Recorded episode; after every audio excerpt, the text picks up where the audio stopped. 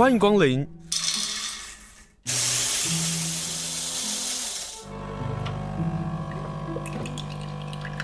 今天的盛情款待，请享用。他走的那种心心中忽然好像有个有个有个有个忽然有个洞都变成空空的这样子。他刚刚走那几天真的是哇，真是度日如年。我不晓得我是这么爱哭的啦。电脑荧幕上看到他的图片，我就哇，马上眼泪就不争气的一直滴下来。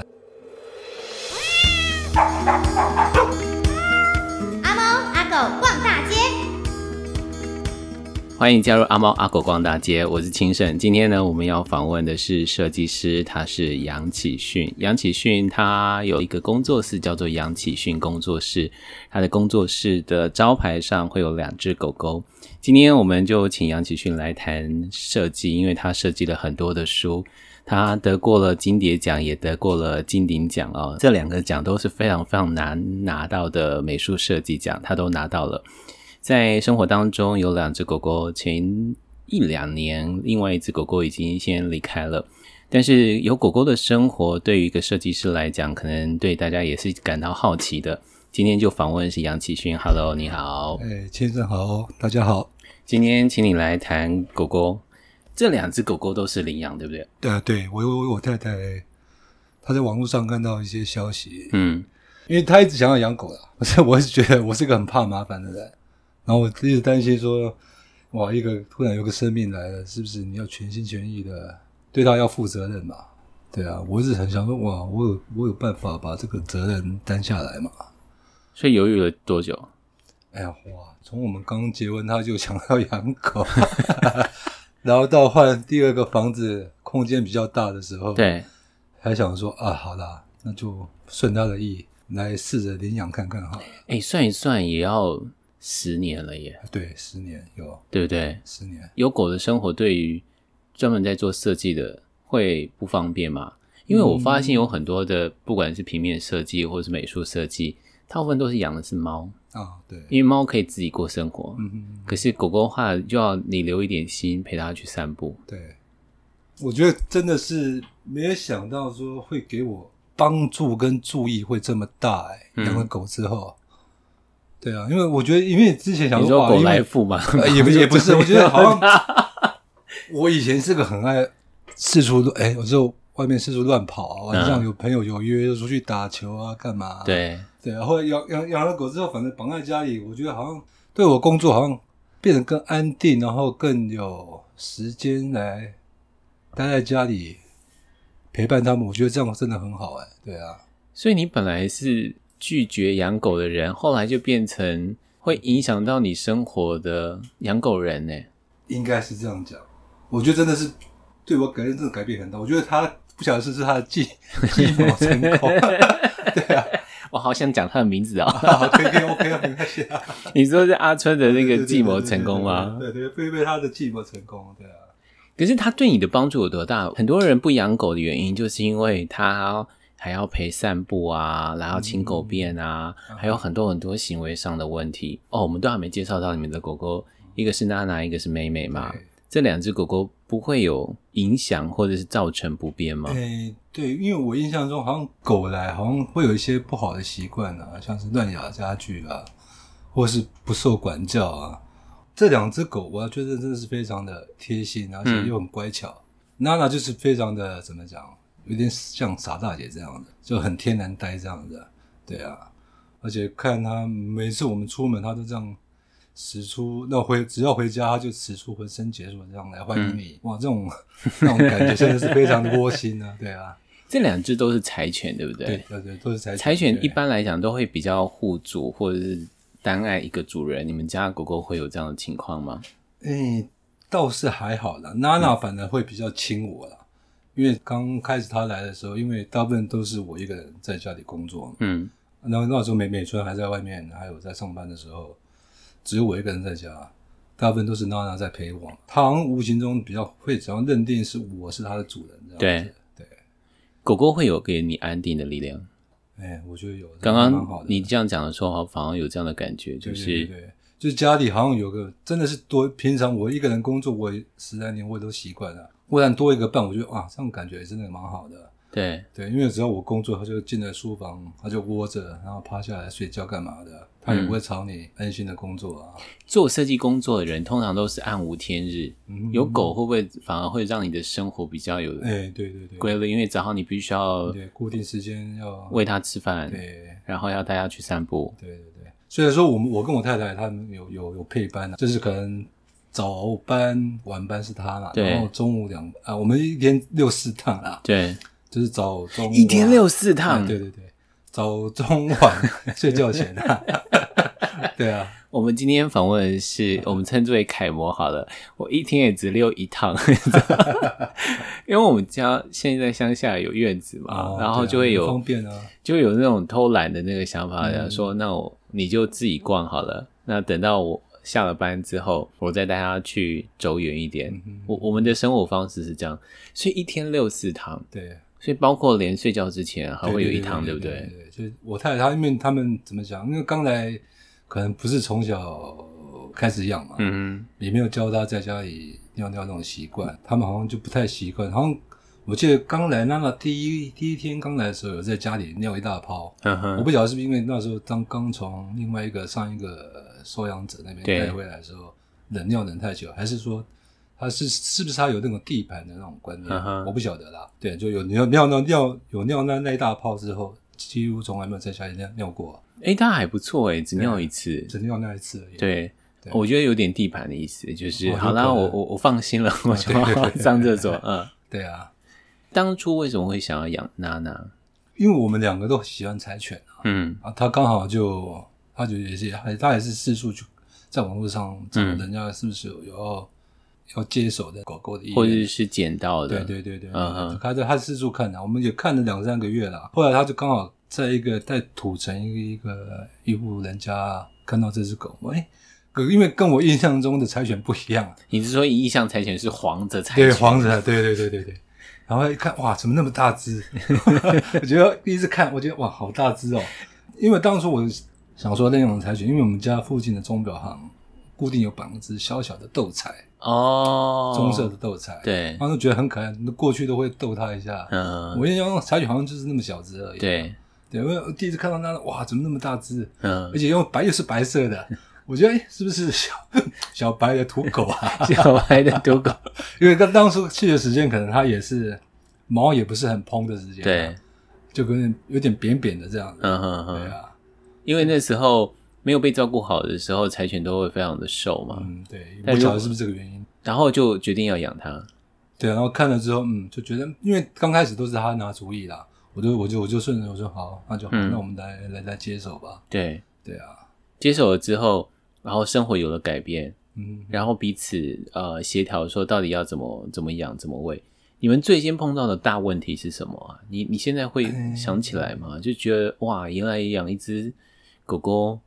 要面对的问题还真多哦，我觉得应该好像是怎么讲，是生活作息真的要彻底改变了。嗯哼，像我以前可能我都可能到三四点、四五点凌晨才睡觉，因为有了它之后，我就慢慢把时差调过来，尽量能在一两点或者十二点左右上床这样子，然后配合他早上的要起床运，他要带他出去散步啊，走走走走这样，我觉得。对我自己的身体感觉，或许也是一个非常好的帮助。嗯，对。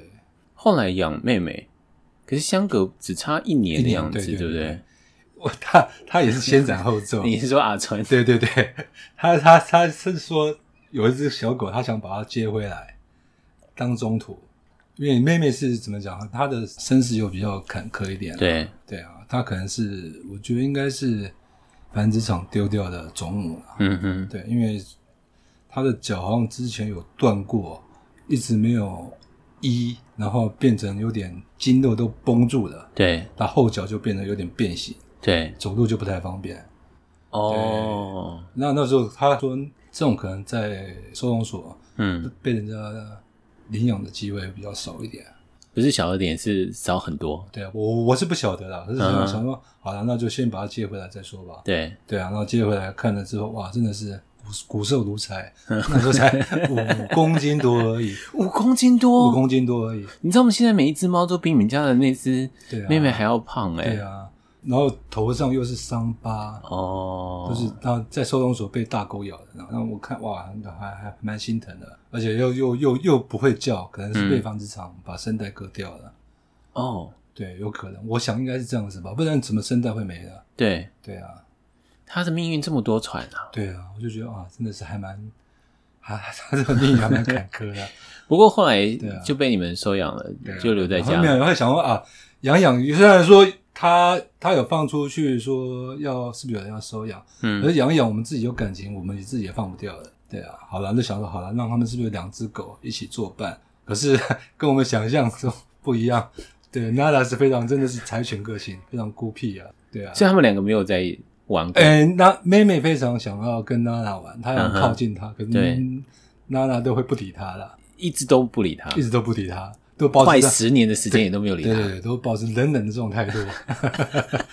对他只要妹妹靠近他，他就走这样子。嗯，哎、可是这样少了那个，比如说他们有纠纷啊，或者是互相打架啊，哦，对对对，这种情形好像调解的问题没有没有遇过。嗯，对对对，顶多只有妹妹要靠近他，娜娜会稍微轻吼他一下，，对，就劝退他这样子。所以你们根本没有养两只狗的烦恼，哎，哎呀，对对，好像是这样子哎。那还不错哎。对对，可是有没有想说，看到两只狗这样相互的嬉闹玩玩耍的画面，可能是真的很难看到啊。啊，对啊，所以对，他们他们是不是冬天可以依偎着一起睡觉啊？没有对啊，从来没有看到，还是各自各睡各自的床。对对对对对。他们会抢对方的食物吗？哎，这倒不会。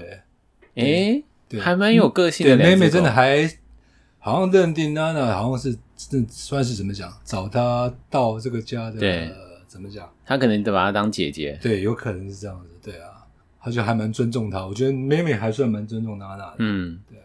你们养狗的时候有面对他们老的问题吗？当时在养的时候，哦真的没有想到哎、没有齁。真的没有。对啊，因为娜娜来听上一任的事主讲，她也算是第二任啊。嗯，她在那边待了两年嘛。她说第一任事主也待了两年，那这样推算，他娜娜应该才四岁而已。对。对啊，然后我们家的时候四岁，然后，对因为想说诶他他年轻啊，对，还很年轻啊。对对啊，因为想说，一般听到柴犬的寿命都是10大概十五六六岁对啊。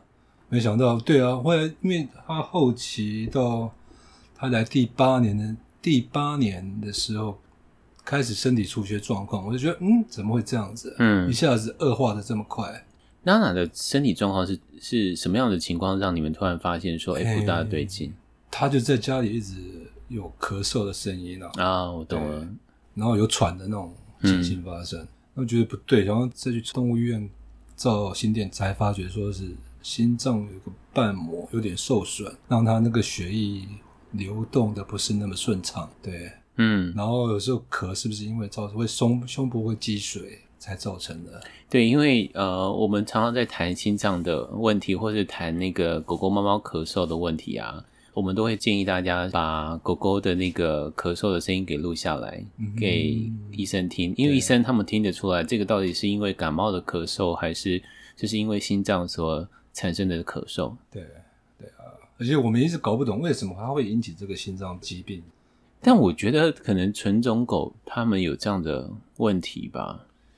哎，真的也真的不晓得。嗯对，因为我以为是娜娜是我养的第一任狗啦。对，因为知道养了它之后，发觉它有这个疾病，才会去上网去搜索一下。嗯，不晓得我们去看那个心脏专科的那个医院的时候，反而是小型犬马尔济斯多。，对，而且马尔济斯最多，马尔济斯最多，，而且是白色的狗也蛮多的。对。我不晓得是白色的狗会不会，呃，呃，不晓得。一般来讲，还是我自己的观察，或是我自己的粗浅的了解，嗯好像还是在纯种狗身上。是哦，然心后对柴犬有柴犬的问题，其实每一嗯种犬种大概都会有几种的问题了。嗯对。因此后来知道它心脏有问题的状况之下，在照顾上就不要变得更费心。嗯，对，因为它变成它，我也常常在家里听到他咳嗽、咳嗽、咳得那么吃力，啊而且就觉得哇，很非常心疼他，又没办法帮助他了。对，因为我们当初看心脏科的时候，那开的那个药的量哇，非常惊人。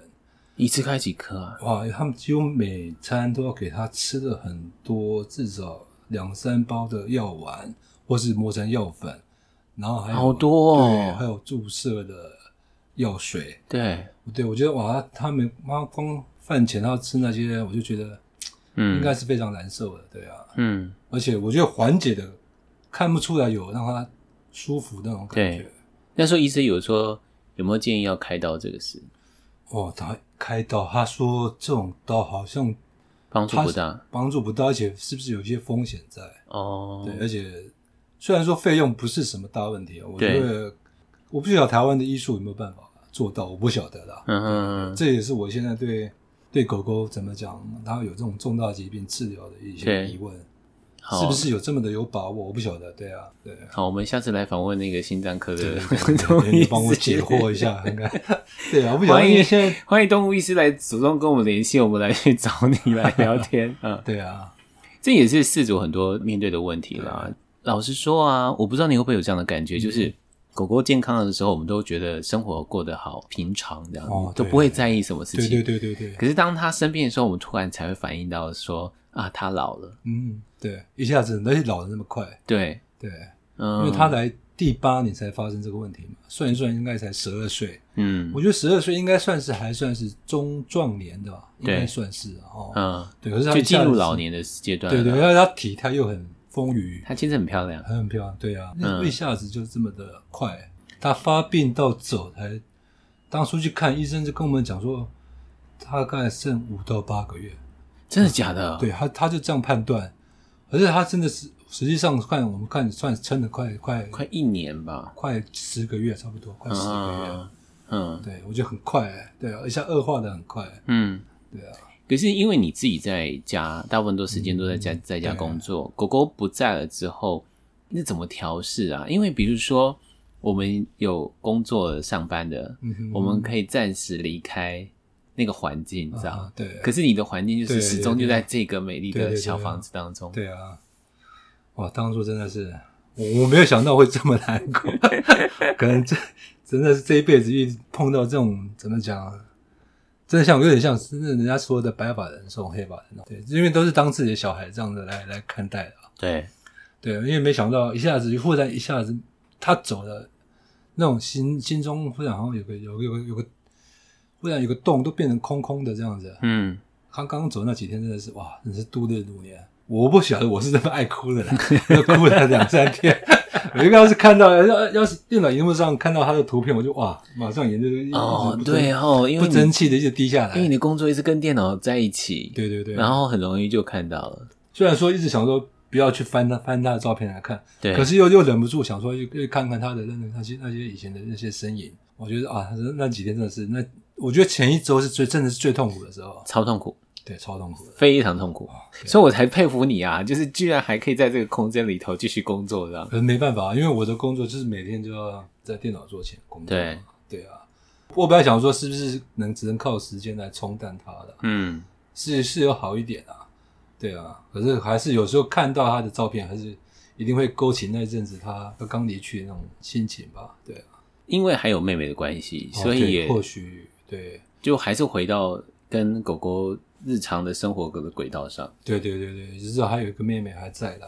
我们平常还是虽然说她的运动量不像娜娜那么好，对啊，娜娜有时候我们出去走，我觉得每天的这样运动量应该都足够了。妹妹脚不好，我们就可能顶多我们这个社区大楼这样绕一圈，她就 OK 的。对，对啊，还是有她在，我觉得心中安定的力量还是。有有有有，蛮多的。我觉得今天的主题好像就是狗带给我们安定的生活的感觉。真的真的。娜娜什么时候进到你梦中啊？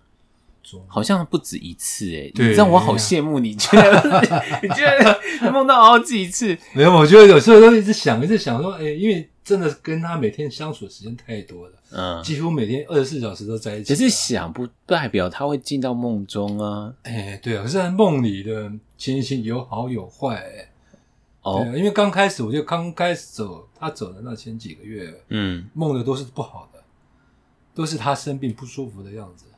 哦，我觉得是不是心里的那种挂念还放不下了？对，因为想说他是不是还是那么的还在还在不舒服的状态下？对，可是好像过了半年之后，在有时候在梦到他反而是健康的，嗯，有出去散步啊，然后在草地上跑的那种身影，有在梦里出现。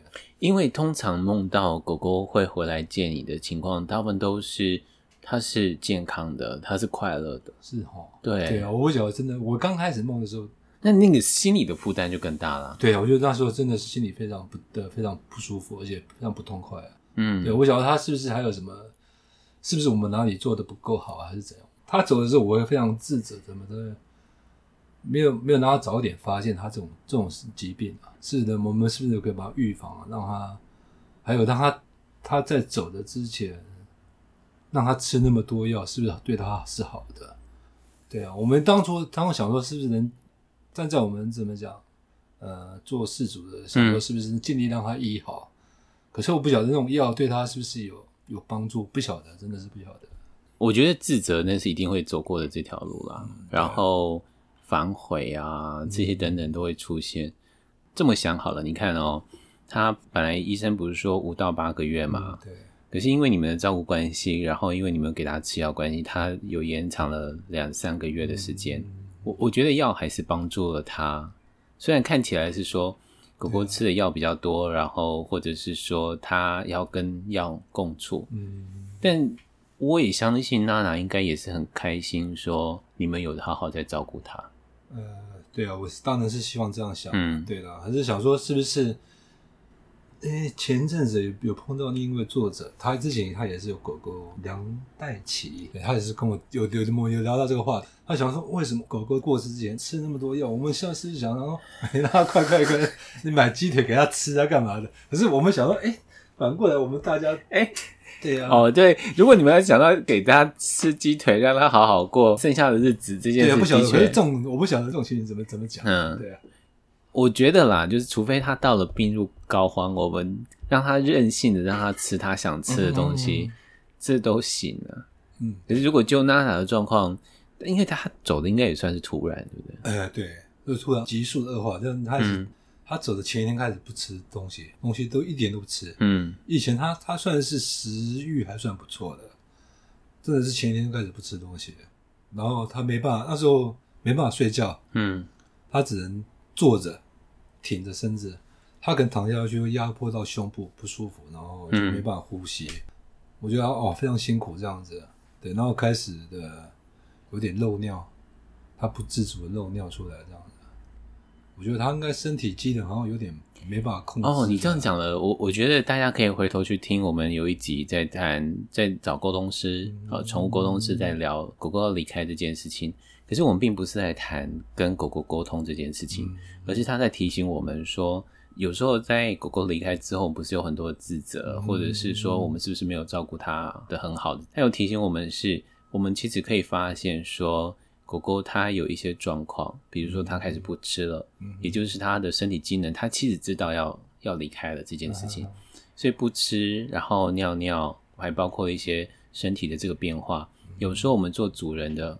不会去发现，或者是不会在意，或者是我们就把它当成好像他过去一般，他不吃东西，或是是生理机能有些状况。可是沟通是告诉我们说，如果当他出现这个事情的时候，他觉得我们做主人的每一个做主人的都必须要学会这件事情，就是发现他的身体开始变化了，发现他有他自己的做的决定了。我我觉得我们得要体认到这样的事情，嗯、否则的话永远会处在一个为什么会这样子？对啊，嗯，嗯对啊。很多时候我们常常会说啊，你要养的时候你要审慎思考啊，嗯、啊可是都没有人告诉我们说，哎，等他要走的时候，他会出现哪一些状况，也没有人告诉我。对啊，我不晓得而且会来的那么快啦。对，一下子而已，我就一下子而已。嗯，因为她体态还是那么的。漂亮。老实说，因为、啊、呃，以前看到妹妹跟娜娜的时候，我还真怕是妹妹先走、欸。哎，对，我们一直想说，那妹妹是怎么讲？因为她身体比较坎坷一点。对，对啊，我也想说，哦，别想想到是一想去像健康如虎的娜娜这样子，一下子，对啊，真的是。因为你贴到脸书的时候，把我们都吓到了，想说怎么会？对啊，嗯、我越想说，心脏病不晓得是不是人可以控制还是怎样？嗯、对啊。后来想说，没想到一下子恶恶化的这么快啊！对啊，妹妹照顾下来啊，有不方便的地方吗？他反而是还好哎，他反而就是他走腿这样不太能走啦。嗯，所以说我们有时候遛狗的时候都没给他吸绳嘛，因为他走得非常慢。对啊，有一些不知道的人怎么讲，对，路人就会质疑我们说为什么不吸狗绳？正义魔人就出现，对对对，他慢慢、嗯、慢慢跺小步在走，他看的时候他就闭上嘴，就默默的走了。哦、啊，对对对。哎，还有还有就是妹妹，因为她她腿一直弓着啦，嗯。啊，你看路人有时候看，有一次很生气，我晚上正在遛她的时候，因为妹妹蹲在路树旁，嗯，在闻嘛，嗯，啊，她的身形都感觉是有一些有点像要要大号的感觉。那个路人冲着我说：“大便为什么不捡？”我听着火马上上来，我说：“你是瞎了吗？你没看他脚这样子吗？”我真的气死了，真的。后来我想追上去跟他理论，我们楼下警卫给我拉住，对啊。嗯，我就我就不晓得，就很多人没有那种同理心啊，对啊，也不晓得状况，就开始一些情绪上的字眼会出现，嗯、对啊。我觉得这就是那个常常会说一句人毛狗友或一句人毛猫友的那个情况。对啊，我们学我们出去遛遛狗，就是学生期待的那个。牵绳啊，牵绳、塑胶那个塑胶袋啊，然后水罐啊，要冲尿啊，嗯，这是基本的嘛，对啊，对对啊，对啊，我觉得台北这里基本上应该大家都已经养成这个习惯，对对对，很少，因为很很少。如果说我我是还好，我太太她比较夸张，她她她看到不认识的狗，她她还会把它捡起来。对啊，她她她想说别人质疑说，人是不是你我们家妹妹大的？哦，我我倒没那么。对，我也是没办法，我也是我想说好，我就把妹妹抱开，走远，走偏一点，对对对，他会把它捡起来。对，好啦，麻烦大家就是遛狗、系狗链，随手清狗便。对对对对对，这个是一定要做的，这是一定要做的，对啊。平常照顾上啊，有要特别注意吗？或者是他那个脚有可能好转吗？在当时在养的时候，诶，有问过医生？有有看了几家医院啊，然后照 X 光，那个脚因为真的是断过而且。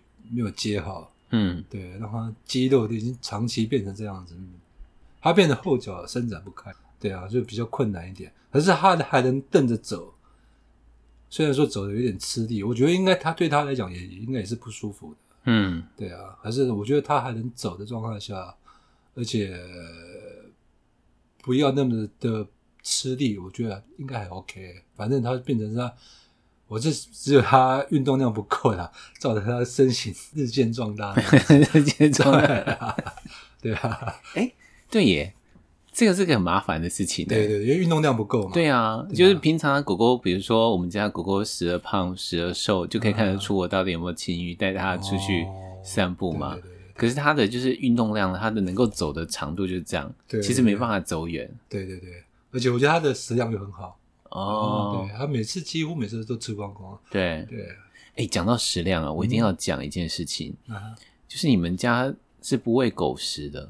哎，有哎，早早期可能比较少吃一点狗食，嗯哼，后来他有加点饲料，有点加点饲料了。对，然后是不是有人有人建议说这样是不是营养会多一点？因为我们都。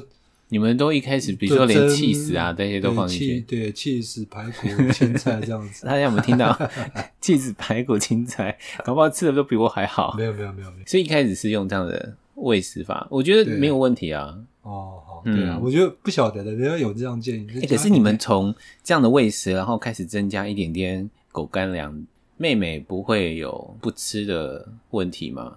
他真的倒还好，我觉得他食欲都一直都好好哦。因为我们家狗啊，在大过年的时候啊，通常不会有一些卤大骨嘛，那我就给他一个大骨。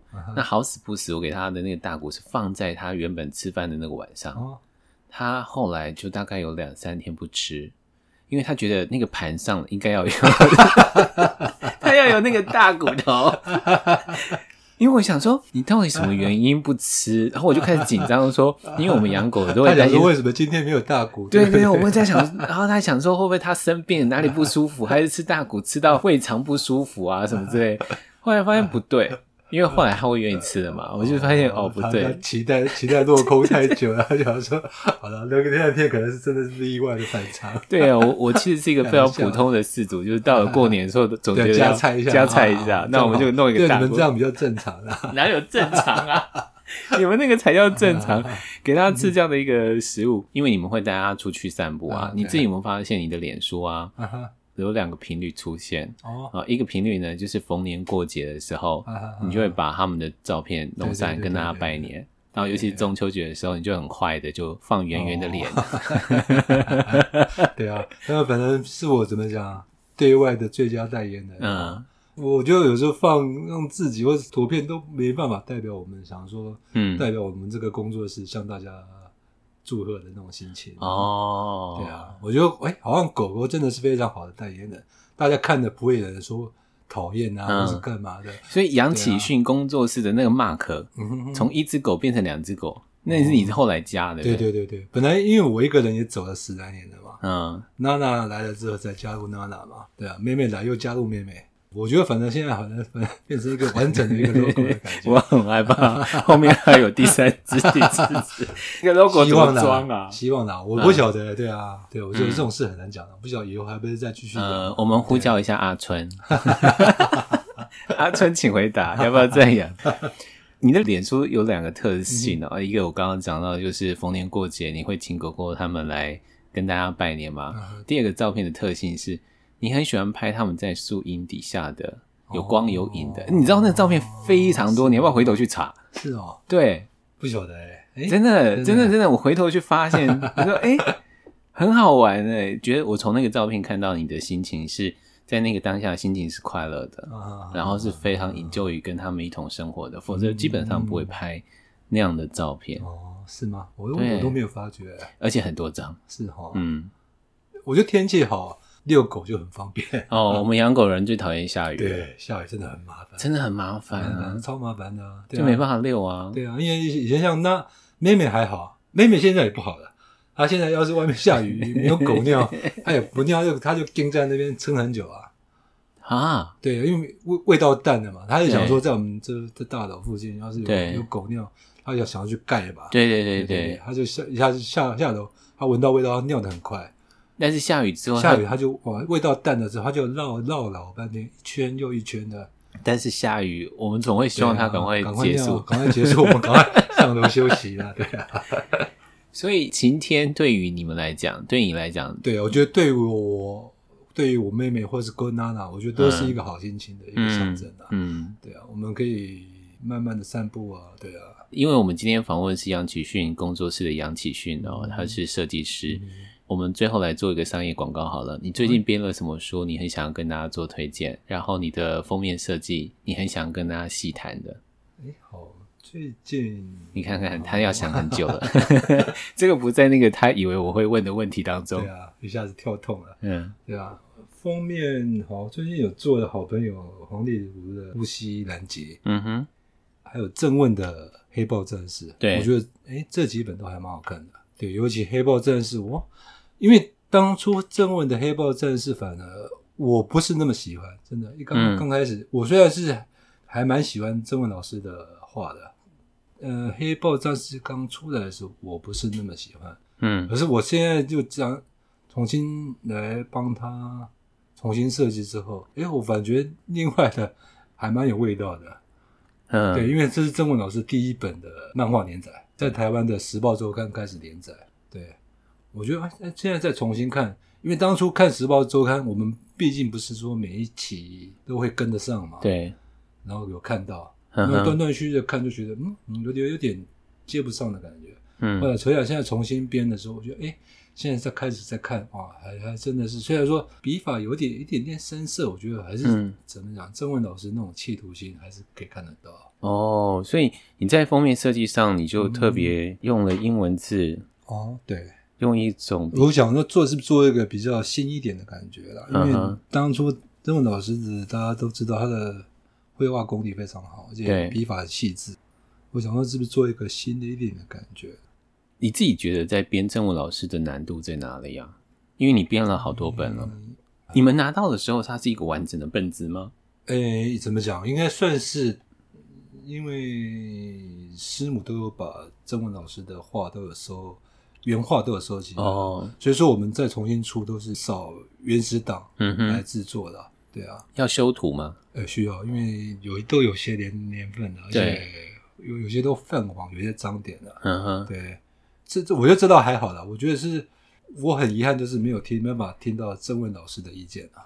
嗯，对，因为刚开始做的时候，一直想说都还有机会去可以去见到郑问老师，然后跟他拜访啊，跟他当面质疑干嘛的。后来没想到郑问老师一下子走的那么快，我是在做他的《刺客列传》之后的精装本的时候，他那一年过世。哦对哦，对，因为刚刚开始做的时候，我们现在有开始，你们开始要开始整理，帮他出版了，欸、已经有出了几本了。嗯哼，一开始的《阿鼻剑》啊，《刺客列传》的瓶装，然后开始做东周了，《东周万岁》都开始做了，已经都已经做的，做的三四四五本了。然后当时就想说，哎、欸，应该有机会，应该都都都想说，应该会有机会去碰到郑文老师。嗯，但是后来没想到郑文老师走得那么快，真的是非常遗憾。所以你们做封面设计的，最后会给作者看过？对对对对，我们都会尊重作者，听听看作者的意见怎么样。那会不会有作者全盘否定呢？哎，倒 我我的运气都还算还蛮好的。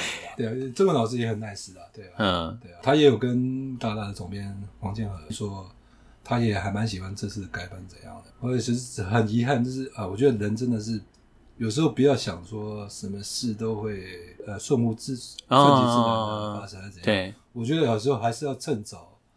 及时去做啦，有些事该做的还是及时要去做。嗯，对啊，像我一直没有跟曾文老师碰到面，也没有跟他致意干嘛，我觉得哇，真的是我嗯做他的书，我一直心中最大的遗憾。我觉得我们都是一样，就是都觉得、嗯、哎，来日方长，来日方长，都会这样想的。对啊，对，一直一定有机会这样。对，可是当我们越进入到大叔的阶段的时候，哦啊、就觉得哎呦，就会有这个问题。对对对，对。讲到那个设计啊，我最后一个问题要请你来跟跟大家分享，因为我抬头看到那本书，这本书应该不是在台湾出版的《先正》，因为它的字体实在是太妙了。这是中国的简体字版的书，对对对。可是你的字体为什么用的好像那个？哎、对，有点像 飘飘然的感觉。对，仙是仙女的仙，然后正是症状的症，病症的症。嗯，其实，在设计上。字体的设计是你们希望能够求新求变，是希望的。我觉得心有余力的话，希望对啊。可是我我自己也没有把握说，我我们我们在这样造的字会不会优于现有的电脑打字啊？对对啊，我们有有时候都会求保险，说是不是先先用电脑打字先排排看。嗯哼，因为我一直在做这本书的时候说，诶，怎么排用电脑字排，就是感觉就是不对。对。对，后来想说好，我就自己来造字好了，嗯，就把字做的有点真浓啊，有点菱角这样。对，对啊，然后是不是有符合这本书的那个精神？但你为什么要用刺猬呢？诶，他刚好他在封底的文案有提到这一段啊，我就想说好，我就来带入这样子，而且又又非常的乖张的把他的屁股落在正封面上。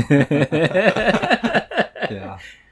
让人家去猜一下，到底这放这是这是什么东西？这样哎，真的耶！比如说，如果它是一本狗书、猫书，你放一个屁股，大家都应该都认得出来啊。对啊，对啊。哦，所以设计封面，它还会有一些让大家感到好奇，然后把书给拿起来的，这个是你们要想的事情。对对，我我我是有这样的企图的，是不是让人家去把它拿起来看一看，翻一翻也好。对对啊。可是，比如说先正，我们也会放在那个脸书上，让大家来分享，看到那个图了，让大家比较理解一下。先正的那个刺猬，其实在印刷上有特别，对不对？对对对，有特殊的把一些刺猬上的纹理打脱的效果啦。这都是个工，这都是个工。另外的工，而且我觉得中国这家出版社也还不蛮蛮不错的，他们也还蛮尊重设计师的。我我如果提出什么装订要求，嗯，他们都愿意配合。我觉得还蛮贴心的，他们还特地把他们当地用的纸样，就是跨海寄寄过来，寄过来，对，这样还蛮好的。因为我们、哦、我们我只熟悉我们台湾对本地的配合的纸厂的纸样嘛，我们不晓得他们他们，我知道印刷的工可能我们两两两岸的应该都大同小异，嗯嗯，都用的工法应该都一样，只是纸样真的是不晓得他们惯用的什么纸，我们我们这我们这边叫什么名称，他们那边可能叫不一样。哦，所以说我们还是要实地看到纸样来选定纸材，这样对印刷上才会比较的正确。你得了金蝶奖，也得了金鼎奖，嗯，你自己觉得做书的平面设计你如何去定义他的工作？我是一直很喜欢，我是很喜欢看漫画书的哦。对，我也我看，难怪你的书房，我们现在是在他的书房录音，所以你的书房这么多的漫画。对对对，我从小就喜欢看漫画，我喜我很喜欢看纸本书的。嗯，现在流行的一些电子书，虽然说我觉得真的是可能这是未来的趋势啦。嗯。真的是看着很方便，可是我我还是喜欢有，我还是喜欢翻、啊，对，翻阅纸张翻阅的感觉。而且因为我们要访问的关系啊，嗯、我我其实不是一个很保护书的人啊，嗯、因为访问的关系，我就会随手就把它折起来，折起来，折起来。对，你们做这种做功课差。对对对对对，然后可是电子书没办法折，你知道？对啊，没办法贴 memo，对，没办法贴 memo 啊，至少 memo 还可以贴嘛。所以对我来讲，纸本还是很棒的。然后纸本还有更棒的事情是。就是你们做封面的，嗯、因为那个书会展开在我们面前，对，对，对。然后我们当我们在书店的时候看到那个书封的时候，它那个吸引度其实会影响到我们要不要买这本书。嗯，对，这是我们最大的的企图了。对，就是希望能让这个这本书是不是能让更多人看见，然后如何能够从封面当中开始透析一点点它里头的内容，是这样。对对对对。虽然说，我有时候我们可能会表达的不是那么的贴切，可是我们想说，这尽量让好看的东西、美的东西呈现在书本的封面上。嗯，好，今天非常谢谢小杨 杨启训接受我们的访问，让大家知道是在很多很多的平面设计师当中，杨启训呢，他自己有养了两只狗狗，跟大家分享狗狗的故事。希望大家今天都听得愉快，谢谢大家，谢谢。谢谢。